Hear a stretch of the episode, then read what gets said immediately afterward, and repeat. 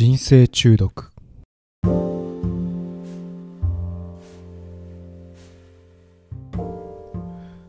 どうもこんにちはコニタンです、えー本日はビパッサナー瞑想について、えーより詳しく、えーお話をしていきたいなと思っています。簡単にビパッサナー瞑想の歴史についてですねさらりとお話をしたいなと思います。えー瞑想の起源は、えー約5000年前今から5000年前と言われておりましてインダス文明があった時代からスタートしたと言われています。なんか遺跡に、えー瞑想している人の姿っていうのが、えー、と石板なのかにこう刻まれたものが残っているそうです。でそこからバラモン教ヒンズー教。で仏教っていうところに、え受け継がれていって現在も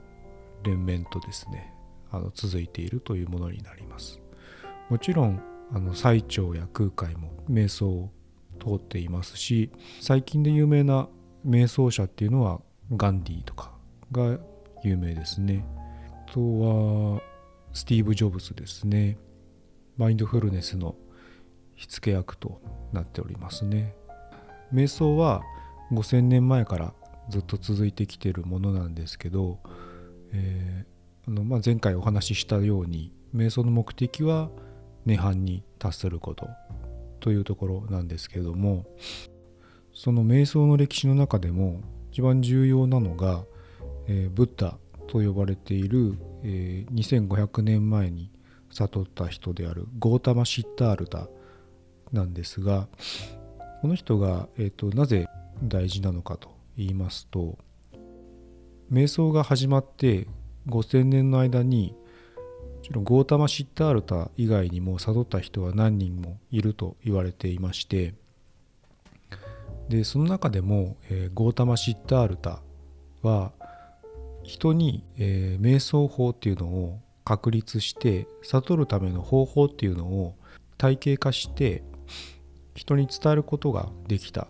というのが大きな功績として残っているんですね。それによってあの伝承とかがたくさん残っていて、まあ、歴史上悟った人の中でも一番有名な存在となっているということなんですね。でこのゴータマ・シッダールタなんですけれども、まあ、2500年前えー紀元前500年頃の人と言われてましてあのインドの裕福な小王国の王子として生まれて自分の周りにいる人々、まあ、農民とか平民とかを見ながらなぜ人は苦しむのかっていうところに思いを馳せたりしていたようです幼少期の頃からですね。で29歳の時に、えー妻子を残して出家をします。で苦しみの原因を探す修行というのをあの行う、まあ、悟りの道のために、えー修行を始めます。で35歳になった時に、えー苦しみの原因っていうのを見つけて涅槃の境地に達して悟ったと言われています。あちなみに、えーブッダというのは、えー目覚めた人とか悟った人のことをブッダと呼びますね。ブッダが悟ったゴータマ・シッダールタが悟ったことというのは人間の苦悩の原因っていうのは不運とかあとは神様とかあと社会とかそういう外的な要因ではなく、えー個人の心の振る舞いによって生じるというのが、えーブッダの悟りでした。例えば王様であってあとお金持ちであったとしても、まあ、全て物質的に恵まれていようとも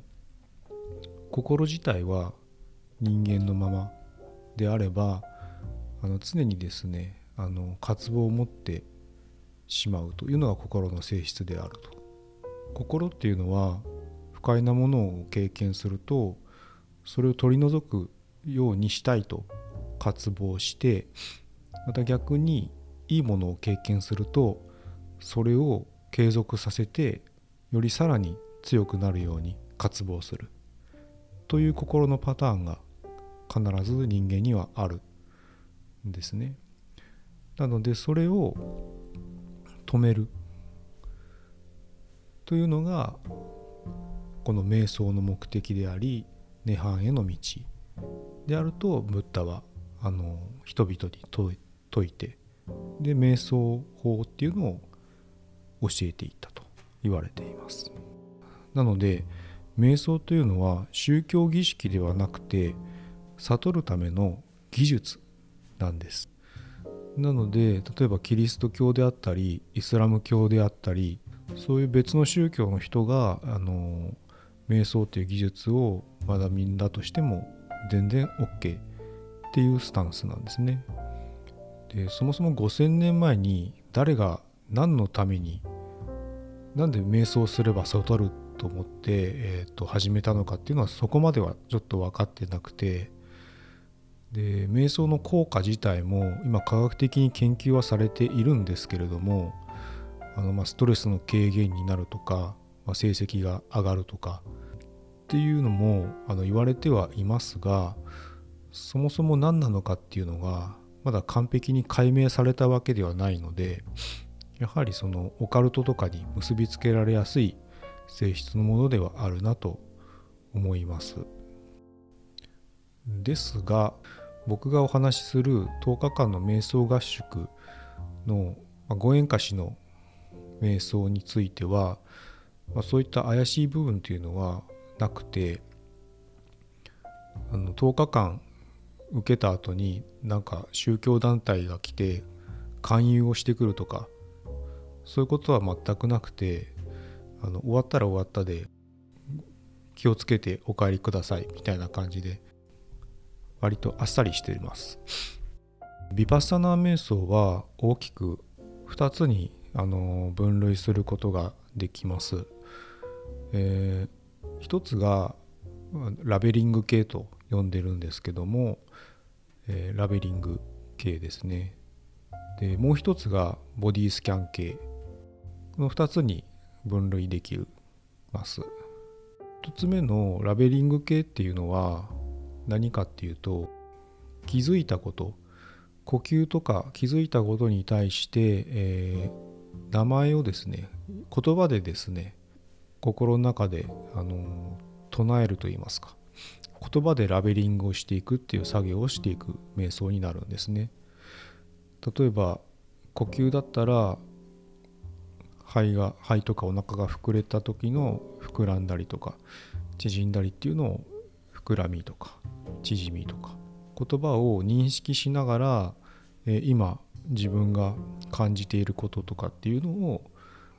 に意識を向けさせるという瞑想法ですね。これは結構その10日間合宿に行く必要はなくてアルボム・レ・スマナサーラっていう、えー、と方がいるんですけど上座部仏教の人で、えー、とすごく分かりやすい本とかも出されているんですけども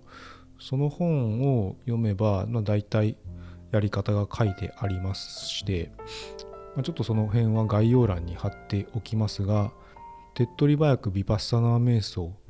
をやってみたいという方にはまずは入り口としてはいいのかなと思います。でもう一つの、えー、ボディスキャン系なんですがこれが、えー、ご縁家さんっていう方の10日間の瞑想合宿の瞑想方法になります。これは、まあ、まずは呼吸を観察しながら体にある感覚っていうのを、つぶさに観察していって最終的にもう全身の感覚っていうのを感覚としてイメージとか言葉ではなくて体に感じる感覚として、えー、認識をしていく見つめていくという作業になっています。まあ、どの瞑想法がいいのかっていうのはいろいろあるんですけど、まあ、どこが元祖とか博多の有名ラーメン店とかみたいな感じになってるんですけど、うん、それはまあ人それぞれなんですが僕は、えー、とボディスキャン系の方がおすすめしてます理由としましては1個目のラベリング系は、えー、と言葉を使うので非常に入り込みやすいんですけどその後、えー、と続けていくことであの最終的にその、まあ、悟りに近づいた段階その今までそのラベリングで使ってた言葉っていうのがものすごく障壁になるって思ってて、ね、あの言葉っていうのはすごくイメージを想起するものなのでそういう機能があるのでビパッサナー瞑想っていうのはそういったイメージとかを極力あのなくしていく作業というのがすごい大事になっていくんですけれどもあの最終的にその言葉っていうのがかなり邪魔になってくるんじゃないかなというところで、えー、僕はボディスキャンの方を選びました。でボディスキャンの方はあの、ま10日間の合宿にまずは行く必要があります。でやはりし、まあ、いろんなインターネットでですね情報は転がっていると思うんですけども一旦はちょっと10日間コースっていうのにぜひ行っていただきたいなと思ってます。今日はそんなところですかね。次回は10日間の瞑想合宿について私の実体験をもとにお話をしていきたいなと思っております今回も聞いてくださりありがとうございました。生きとし生けるものが幸せでありますように。それではまた次のエピソードで。